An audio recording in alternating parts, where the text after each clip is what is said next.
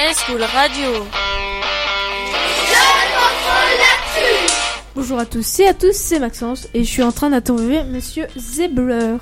Bonjour Monsieur, Bien le bonjour. vous êtes intervenant en tant que photographe. Durant ces journées du numérique, en quoi cela consiste-t-il Globalement, à faire le tour des ateliers, à photographier les intervenants, à aller chercher les petits dé- détails que tout le monde regarde, mais euh, moi je le, je le capture pour pouvoir euh, distribuer les photos un petit peu plus tard.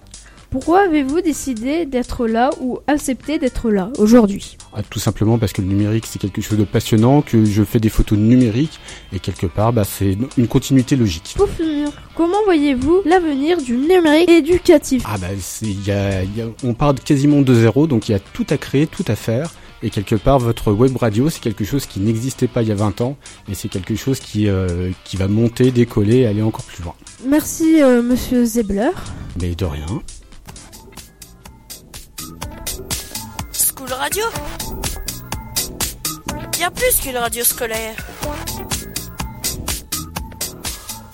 Conclusion. Monsieur Zebler nous a expliqué qu'il était là en tant que photographe et qu'il était pour l'éducation numérique. Merci, au revoir. Eh, School Radio.